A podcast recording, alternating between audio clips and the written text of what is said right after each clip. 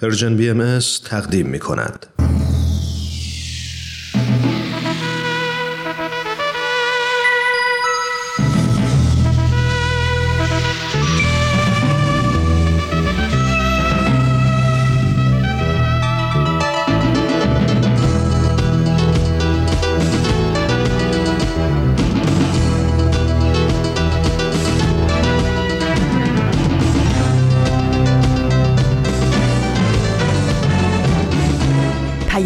دوست. برنامه ای برای تفاهم و پیوند دلها.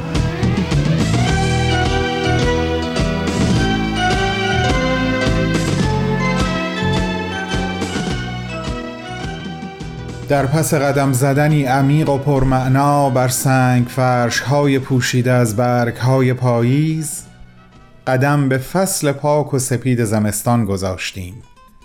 زمستانی که حضور بظاهر سردش حضور پریخ و برفش در واقع مسئولیت محافظت از بذرهای زیر پوست خاک و شکوفه های زیر پوست درختان رو به عهده داره تا در لحظه مقدر نقاب چهره بردارن و جان و جهانمون رو باغ به باغ به زیبایی بیارای سلام بر زمستان زیبا.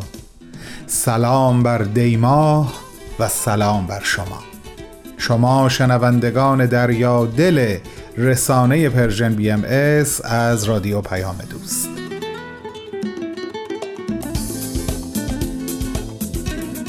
برای هر آنچه در وجودتون در نهاد نهادتون در جان جانتون حکم بذر و شکوفه داره یقین به روز رویش رو آرزو و برنامه های امروز رو با حضور شما آغاز می کنم خانم ها آقایان به امروز ما خیلی خوش اومدین. من بهمن یزدانی هستم. شنبه دوم دیماه از سال 1402 خورشیدی و 23 دسامبر از سال 2023 میلادی رو سپری می‌کنیم. با دو برنامه سخنرانی و معماران صلح مثل شنبه های قبل میزبانتون هستم و امیدوارم از حضورتون تا انتهای برنامه بهرهمند باشم.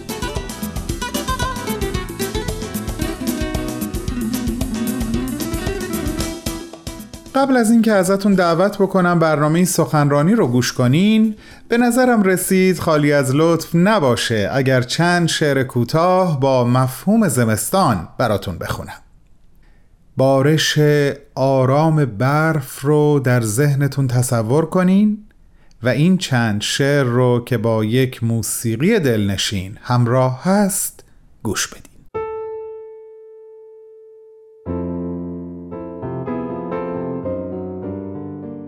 در زیر هجله های برف می بالد به خود درخت. پیوند می خورد ریشه با زمین دانه با خاک انسان با امید.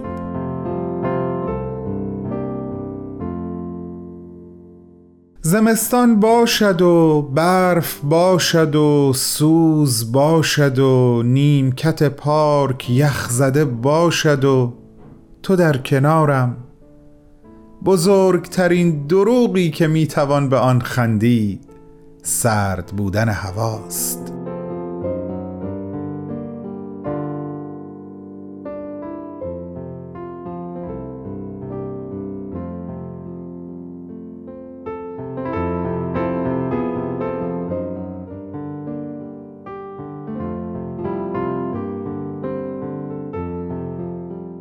به دل ناگفته صدها حرف دارم. میان سینه زخمی ژرف دارم. به روی پوستین سال خوردم. زمستان در زمستان برف دارم. برف سفید سنگین آروم آروم پاورچین با می‌ذاره تو باغچه میشینه روی پرچین. سرم و جوونه بسته بغزش تاق و شکسته. گل داده باز گل یخ رو شاخه بس نشسته. اجاق شب کوره ستاره خاموشه. همون شهر امشب نقره پوشه آواز مرغ شب خون پنجره ها بسته. با سوز باد وحشی سکوت شب شکسته. تو خونه های تاریک کرسی باز چله بونه سرما پیره چه سرده با اینکه نیمه جونه؟ اجاق شب کوره؟ ستاره خاموشه همون شهر امشب نقره پوشه.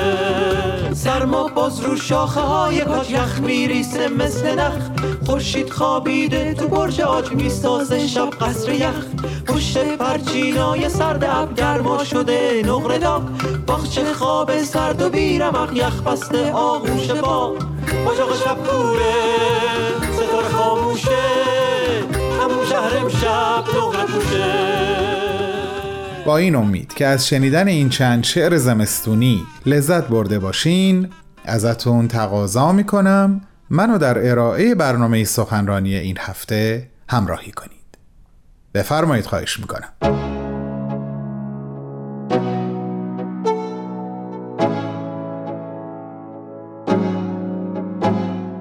دوستان عزیز امروز با سومین و آخرین بخش از گزیده سخنرانی جناب آقای دکتر فریدون جواهری همراهتون هستم.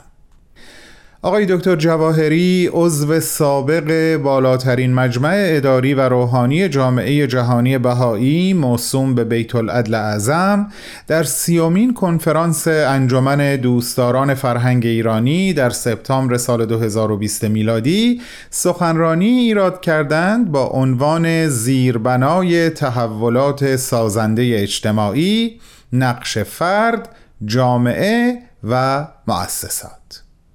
با هم گوش می‌کنیم.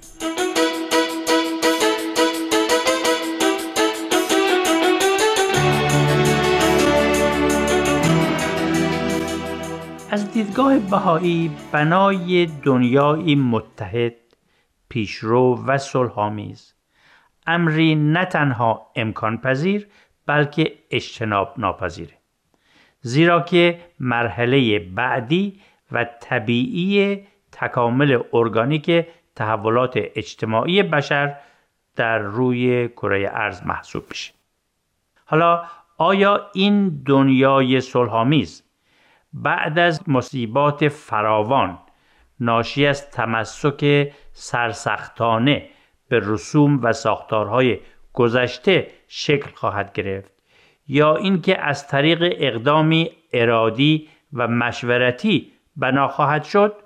گزینشی است در دست تمامی ساکنین جهان و افراد در مقام عوامل فعال تحولات سازنده اجتماعی نقش مهمی در این فرایند دارد.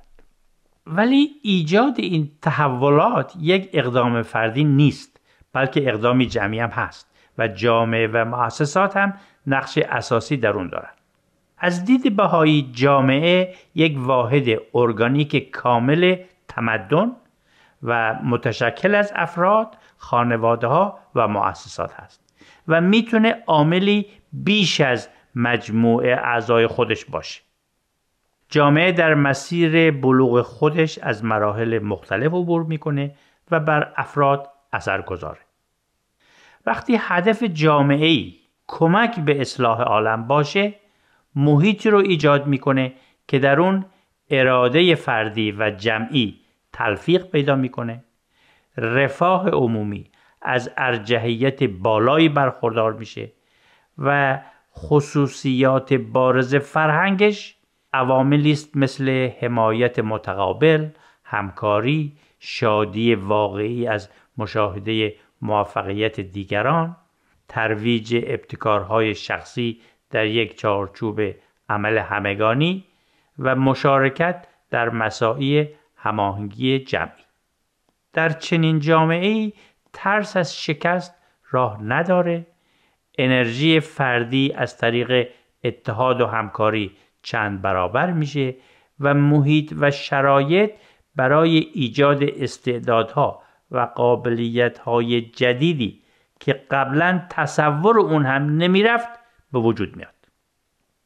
چنین محیطی به توانمندی مادی و روحانی افراد کمک می‌کنه تا هر کدوم خودشون رو به راستی عامل فعالی در اصلاح عالم و تأمین رفاه عموم بدونند و ببینند در چنین محیطی کارایی مؤسسات برای حمایت و هدایت امور افزایش چشمگیری پیدا می‌کنه.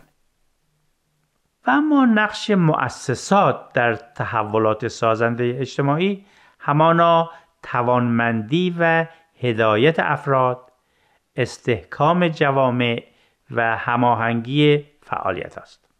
بنابراین تدوین و اجرای برنامه برای قابلیت سازی فردی، جمعی و تشکیلاتی یکی از اساسی ترین وظایف مؤسسات محسوب میشه.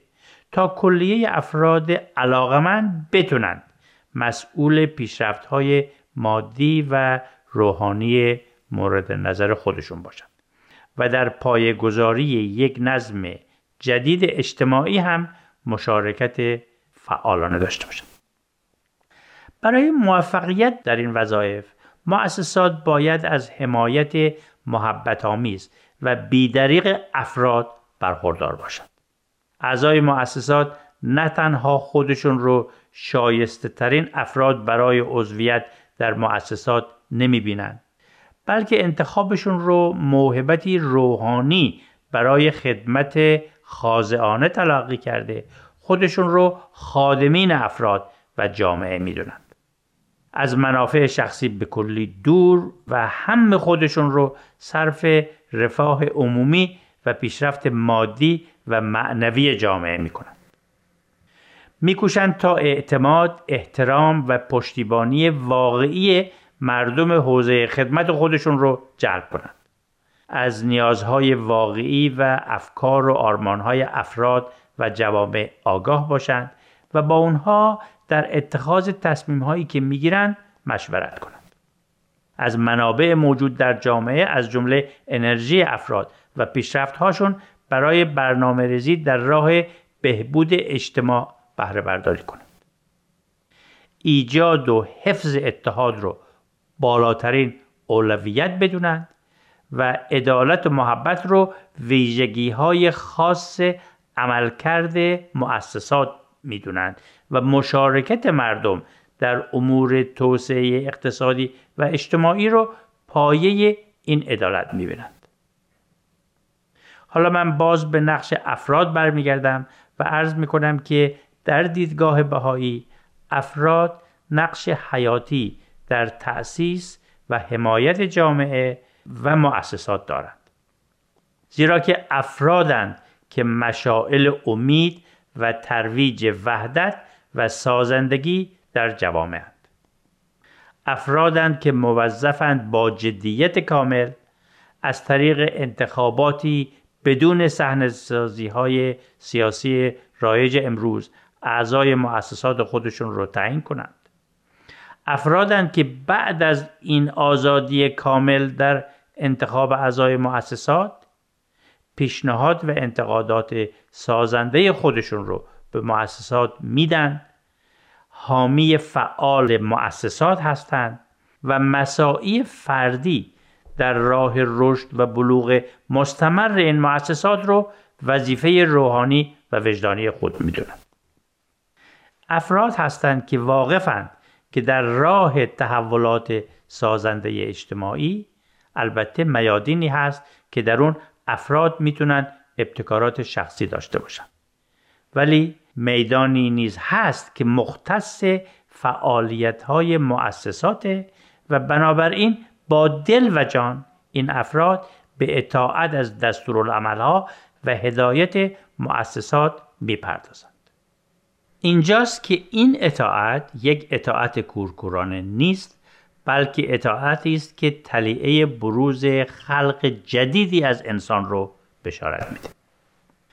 پس روابط صحیح و سازنده بین فرد، جامعه و مؤسسات رو باید یکی از شاخصهای تحولات سازنده اجتماعی در دوران بلوغ جمعی نوع انسان دانست به این دلیل در جامعه بهایی پیشفرزی که میگه روابط بین این سه مشارکت کننده ناگزیر با رقابت و انفاق توأم خواهد بود کنار گذاشته شده و در عوض با اتکاب قوای خارق‌العاده روح انسان تأکید روابط در سطحی بنیادین بر اساس همکاری و ارتباط متقابل که از مظاهر همپیوستگی حاکم بر جهان هستی است استوار است.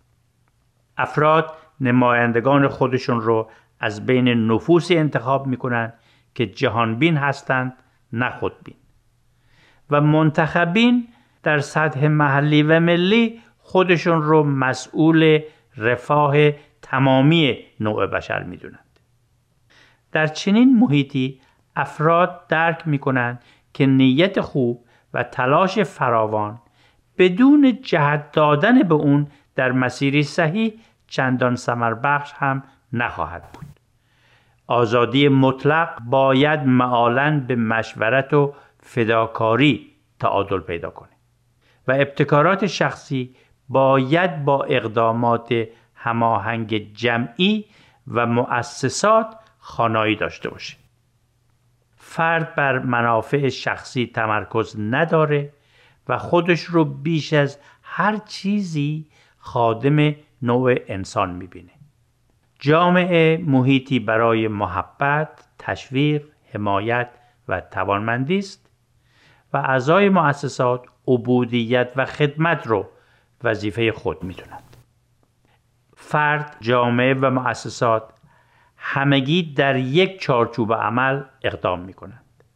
همگی اتحاد رو فریزه اول می‌دونند رفاه فردی رو در رفاه جمعی می‌بینند و در نتیجه منافع جمعی رو به منافع فردی ترجیح میدن بهایان معتقدند که با فرارسیدن دوران بلوغ جمعی نوع انسان و با ظهور مفهوم جدیدی از دین فصل جدیدی در تاریخ جهان گشوده شده و قوایی سازنده در حرکتند که می‌تونند جمع کثیری از ساکنین کره ارض رو قادر بکنند که با پیروی از اصولی روحانی و حقایق علمی فرایند پویا و سازنده ای رو شروع کنند که منجر به استقرار یک مدنیت جهانی خواهد شد.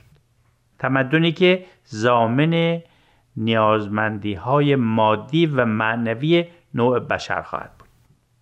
کمک به این دو فرایند همیشه هدف جامعه بهایی بوده و بر اساس معتقدات خودش از بد و تأسیس همواره در راه کمک به رفاه و سعادت همگانی و تحولات سازنده اجتماعی کوشیده.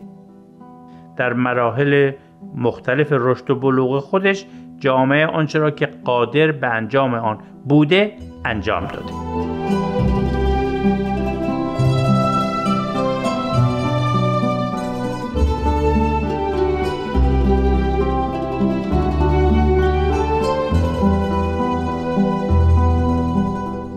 شنوندگان گرامی ما شنونده گزیده ای از سخنرانی جناب آقای دکتر فریدون جواهری هستید که در سپتامبر 2020 میلادی در سیومین کنفرانس انجمن دوستداران فرهنگ ایرانی این سخنرانی رو با عنوان زیربنای تحولات سازنده اجتماعی نقش فرد، جامعه و مؤسسات ایراد کرده بعد از چند لحظه کوتاه به ادامه صحبت های آقای دکتر گوش خواهیم داد. با ما همراه باشید.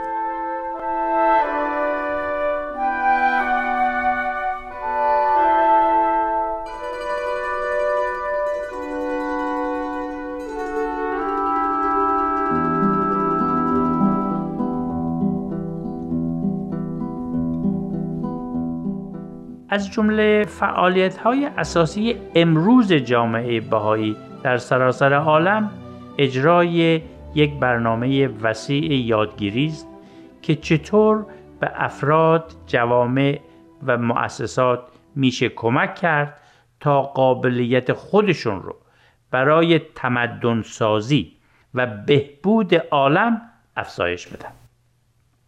یادگیری به منظور یافتن جواب سوالاتی از این قبیل هست.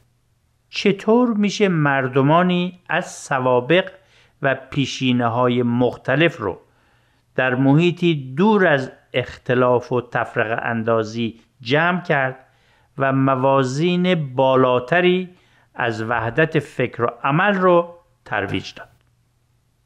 چطور میشه گروه های فضاینده از مردان و زنان رو کمک کرد تا از خمودت و بیتفاوتی در بیاند و در راه پیشرفت روحانی و اجتماعی خود و دیگران سایی باشند. چطور میشه جمع کثیری از نسل جوان رو توانمندی داد تا از مراحل حساس پرمخاطره زندگی بگذرند و انرژی سرشار خودشون رو در مسیر خدمت صرف پیشرفت تمدنی جهانی بکنند چطور میشه تمهیداتی فراهم آورد که یک روند مشورتی تأسیس بشه که فارغ از دلبستگی به منافع شخصی و بر اساس اطلاعات علمی و مبتنی بر تجارب عملی تصمیمات بر اساس ارجحیت رفاه همگانی اتخاذ بشه. چطور میشه روابط فوق و ذکر بین فرد جامعه و مؤسسات رو ایجاد کرد و استحکام داد؟ مشارکت در این برنامه دوستان عزیز به روی همه علاقمندان به وحدت نوع بشر بازه و در هر جا که فردی از افراد بینش حضرت بهاءالله برای آینده بشریت رو قدر می‌دونه دعوت میشه تا با استفاده از قوای روحانی منبعث از این دیدگاه در معیت دیگران و افزایش قابلیت خودش در راه خدمت به عالم انسانی بپردازه. این برنامه این فعالیت ها و این مساعی در بیش از پنج هزار محدوده جغرافیایی روستایی و شهری در اکثریت قریب به اتفاق ممالک در پنج قاره جهان در حال پیشرفت.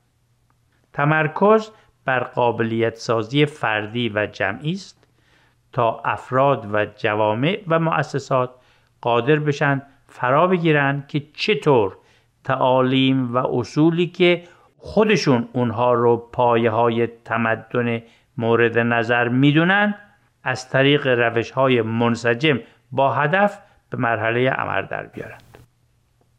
هدف یادگیری بنای جوامعی است مبری از طبقه روحانی و کشیش.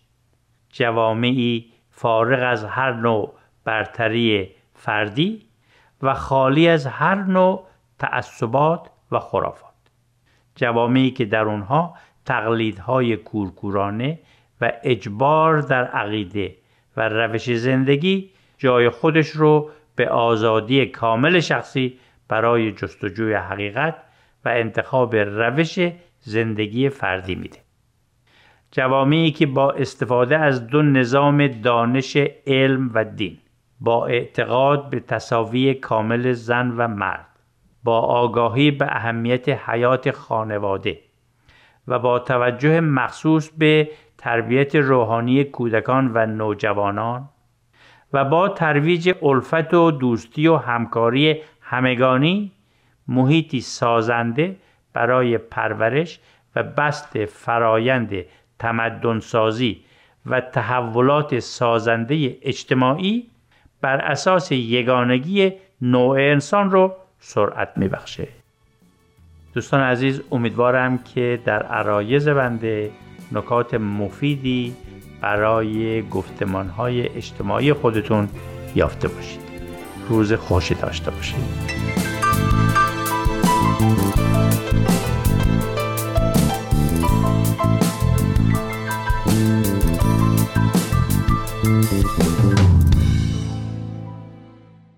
عزیزان این بود سومین و آخرین بخش از گزیده سخنرانی جناب آقای دکتر فریدون جواهری عضو سابق بالاترین مجمع اداری و روحانی جامعه جهانی بهایی موسوم به بیت العدل اعظم که در سپتامبر 2020 در سیومین کنفرانس انجمن دوستداران فرهنگ ایرانی ایراد کردند. عنوان این سخنرانی همونطور که عرض کردم عبارت هست از زیربنای تحولات سازنده اجتماعی نقش فرد، جامعه و مؤسسات. شما عزیزان اگر دوست دارین این سخنرانی رو به طور کامل گوش کنین می‌تونین لینک اون رو در وبسایت ما یعنی www.persianbms.org پیدا کنید ازتون دعوت می‌کنم. شنبه هفته آینده با ما همراه باشین. برای شنیدن یک سخنرانی دیگه از یک سخنران دیگه.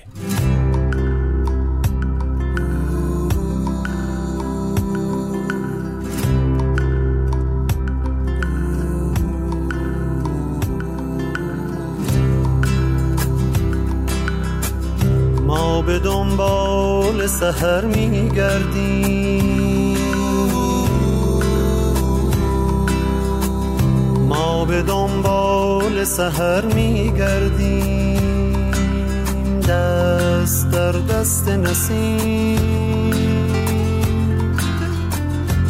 دل من غرق بهار. ما به دنبال سهر میگردیم.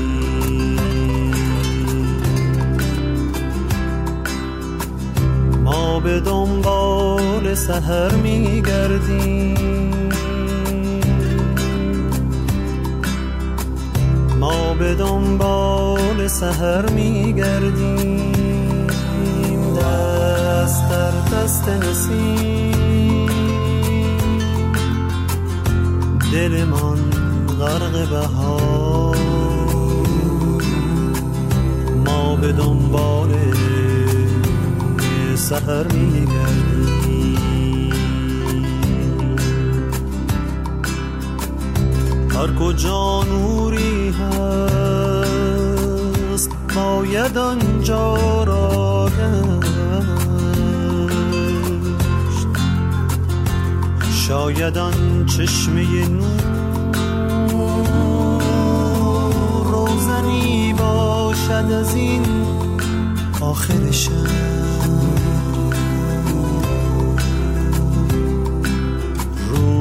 به سهرگاهی نو ما به دنبال سهر میگردیم. دوستان بسیار عزیز دوباره خدمتتون سلام می‌کنم. خسته نباشید میگم و امیدوارم از همراهی با ما تا اینجای برنامه راضی و خوشحال بوده باشید. هفته قبل به یک مطلبی برخوردم که تصمیم گرفتم این شنبه اون رو با شما عزیزانم به اشتراک بذارم. اونم درست قبل از برنامه معماران صلح. گوش کنین لطفاً.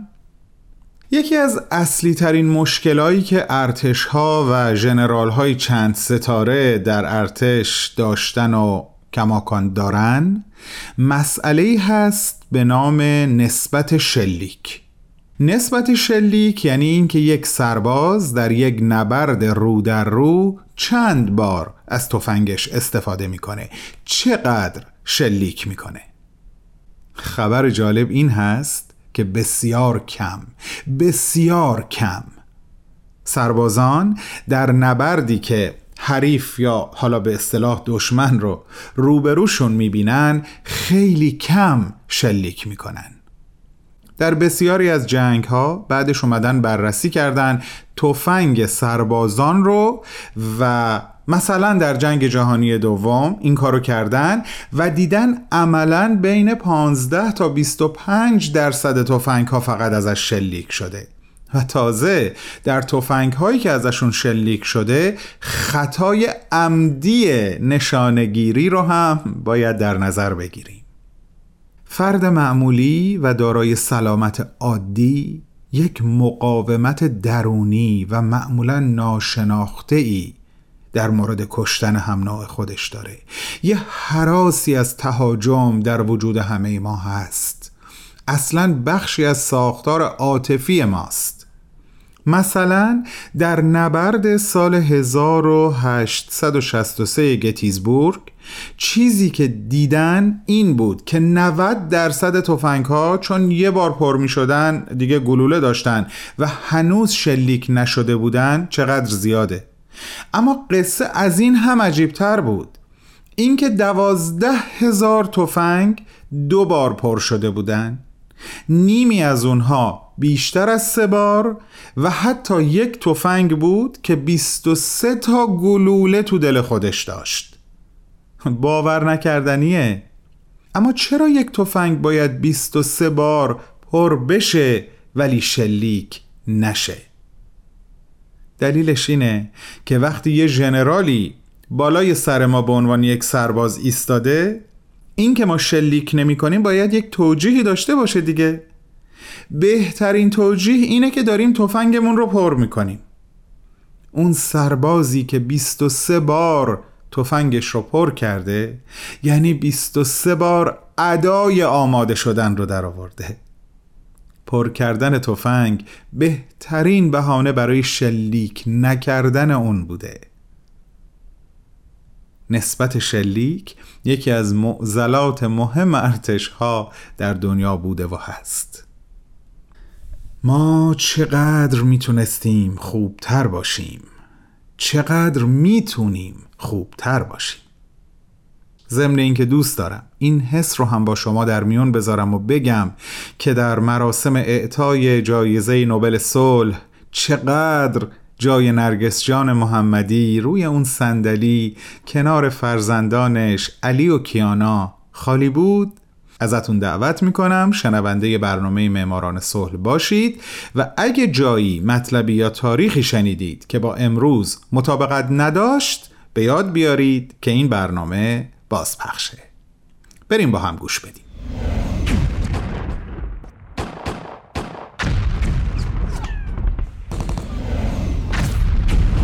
معماران صلح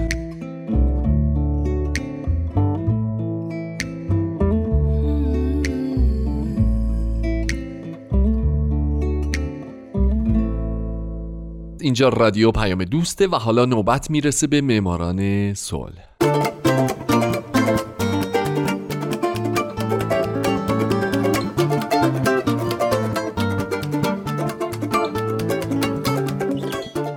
فارسی زبانان دوست داشتنی درود به شما. به معماران صلح خوش اومدید.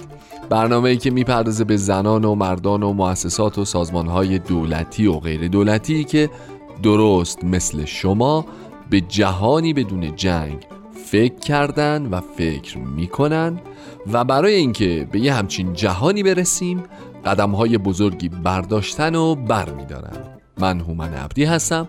لطفا با من همراه باشید.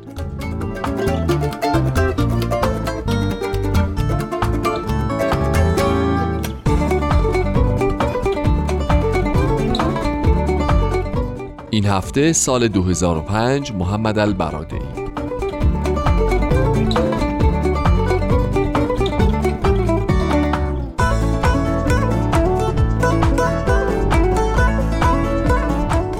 در سال 2005 محمد البرادعی رئیس وقت آژانس بین‌المللی انرژی اتمی و خود این آژانس مشترکاً به جایزه نوبل صلح دست پیدا کردند. من دو برنامه اخیر رو اختصاص دادم به آژانس و از این هفته به زندگی محمد البرادعی خواهم پرداخت او دیپلمات و سیاستمدار مصریه که بین سالهای 1997 تا 2009 مدیر کل آژانس بین المللی انرژی اتمی بوده در جریان اتفاقات بهار عربی و ماجراهایی که در مصر پیش اومد پس از برکناری محمد مرسی به معاونت ریاست جمهوری رسید اما خیلی تو این پست باقی نموند و در اعتراض به کشتار حامیان مرسی توسط ارتش مصر از سمت خودش استفاده داد او به خاطر فعالیتهاش در طی دبیرکلی آژانس برای استفاده صلحآمیز بشر از انرژی اتمی برنده جایزه نوبل صلح سال 2005 شد.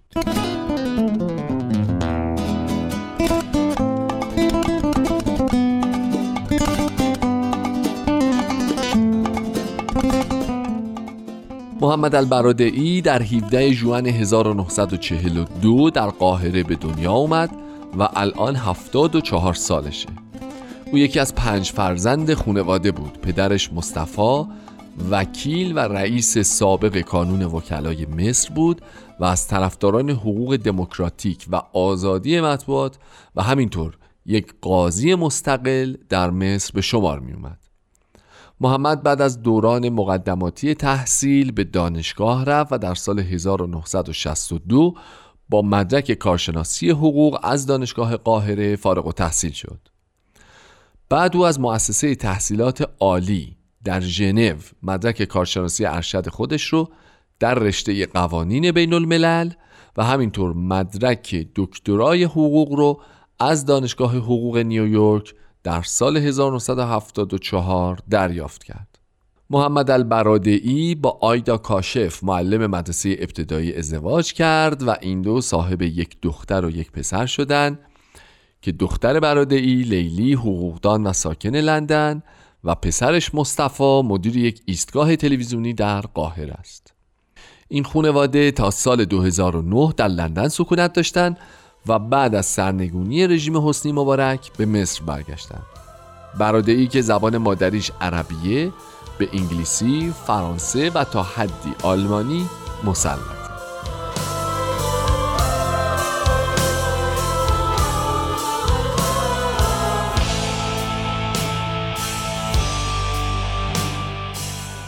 برادعی فعالیت های دیپلماتیک خودش رو همزمان با تحصیل در سال 1964 به عنوان کارمند وزارت امور خارجه در بخش اداری آغاز کرد و بعد از مدتی به عنوان نماینده دائمی هیئت مصر در سازمان ملل متحد انتخاب شد.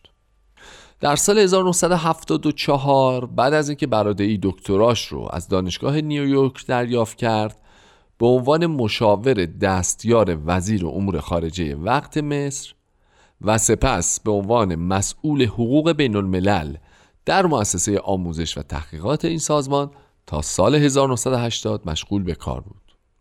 او از 1981 تا 87 استاد حقوق بین الملل در دانشگاه حقوق نیویورک بود و مشغول به تدریس شد.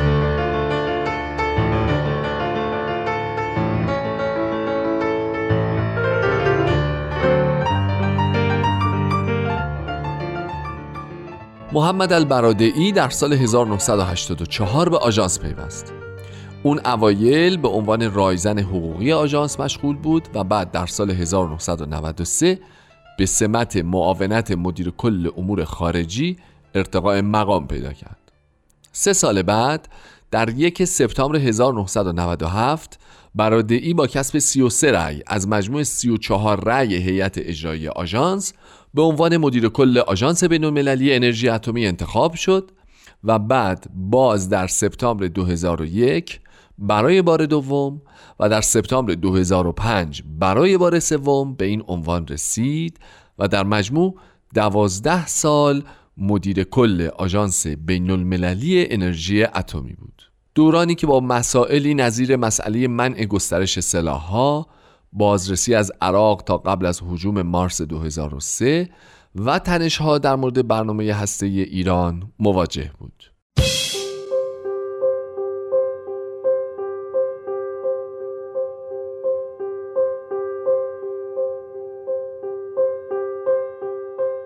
محمد البرادعی یکی از دو برنده جایزه نوبل صلح سال 2005 میلادی بعد از رسیدن به دبیر کلی آژانس بین المللی انرژی اتمی در اولین سخنرانیش در این مقام گفت اگر سازمان های بین المللی به دنبال کسب اعتماد به نفس و جلب حمایت اعضای خود هستند باید بتوانند پاسخگوی نیاز آنها باشند. دستاوردهای واقعی و محسوس داشته باشند فعالیتهای خود را در قالب روشهای مقروم به صرفه پیریزی کنند و به روش اظهار نظر منصفانه و شفاف و گفتمان آزاد احترام بگذارند همچنین اولین کاری که ای انجام داد برنامه ریزی برای ایجاد تدابیر امنیتی یک پارچه بود چرا که چند ماه قبل از انتصاب ای به عنوان دبیر کلی پروتکل الحاقی که به آژانس اجازه می‌داد بتونه در مورد فعالیت های ای اعلام نشده و شناسایی اونها تحقیق بکنه تصویب شده بود و لزوم برنامه ریزی های امنیتی حس می شد. او در طی دوران دبیر کلیش در دوره اول بارها و بارها از تمام کشورها خواست که به پروتکل الحاقی بپیوندند و در پایان اولین دوره 93 کشور پروتکل الحاقی رو به اجرا درآوردند.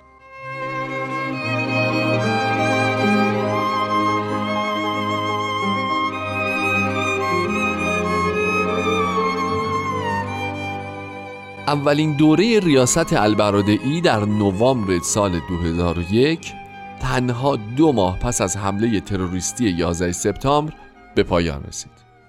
این حملات نشون داد که همه باید بیشتر تلاش کنند تا از مواد و تأسیسات ای در مقابل سرقت یا انجام حملات تروریستی محافظت بشه. در نتیجه ای یک برنامه مدون برای مبارزه با خطر تروریسم ای با کمک کشورهای عضو با هدف تقویت حفاظت از مواد هسته‌ای و رادیواکتیو اونها تحت عنوان صندوق امنیت هسته‌ای تأسیس کرد. همچنین در دومین دوره ریاست برادعی او با یکی از مهمترین وقایع در طول ریاستش یعنی نظارت و بازرسی عراق مواجه بود.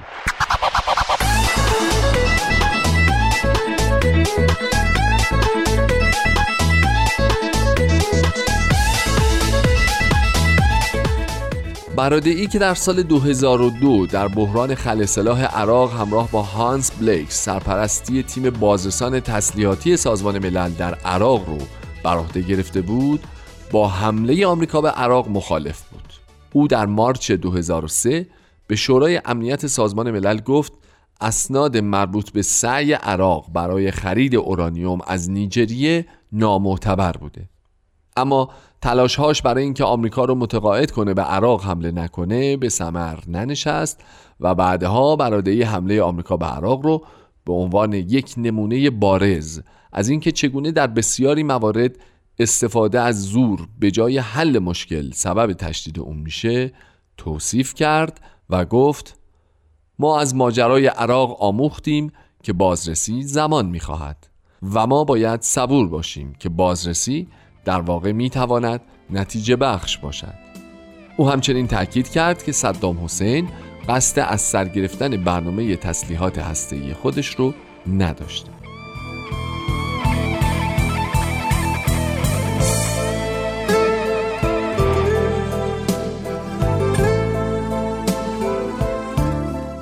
دوستان عزیز من در هفته آینده به سومین دوره دبیر کلی محمد البرادعی در آژانس بینالمللی انرژی اتمی خواهم پرداخت و ازتون دعوت می‌کنم حتما حتما به برنامه هفته بعد گوش کنید من هومن عبدی هستم و امیدوارم شمایی که امروز یکی از شنوندگان برنامه بودید در آینده یکی از برندگان جایزه نوبل صلح باشید. شاد باشید و خدا نگهدار.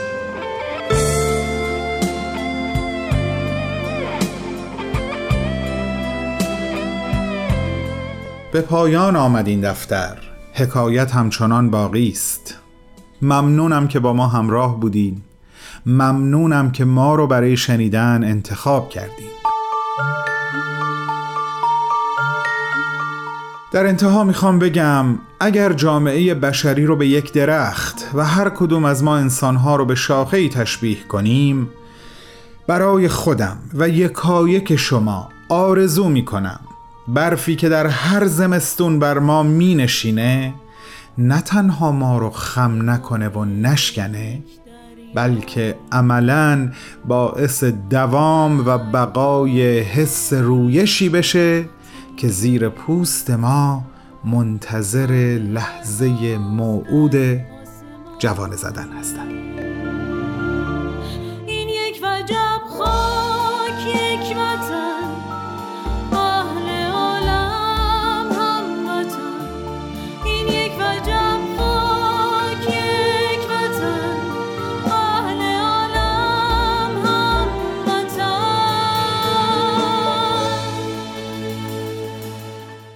تا شنبه بعد که دوباره برمیگردم مراقب خودتون و همه عزیزانتون باشید. خداحافظ.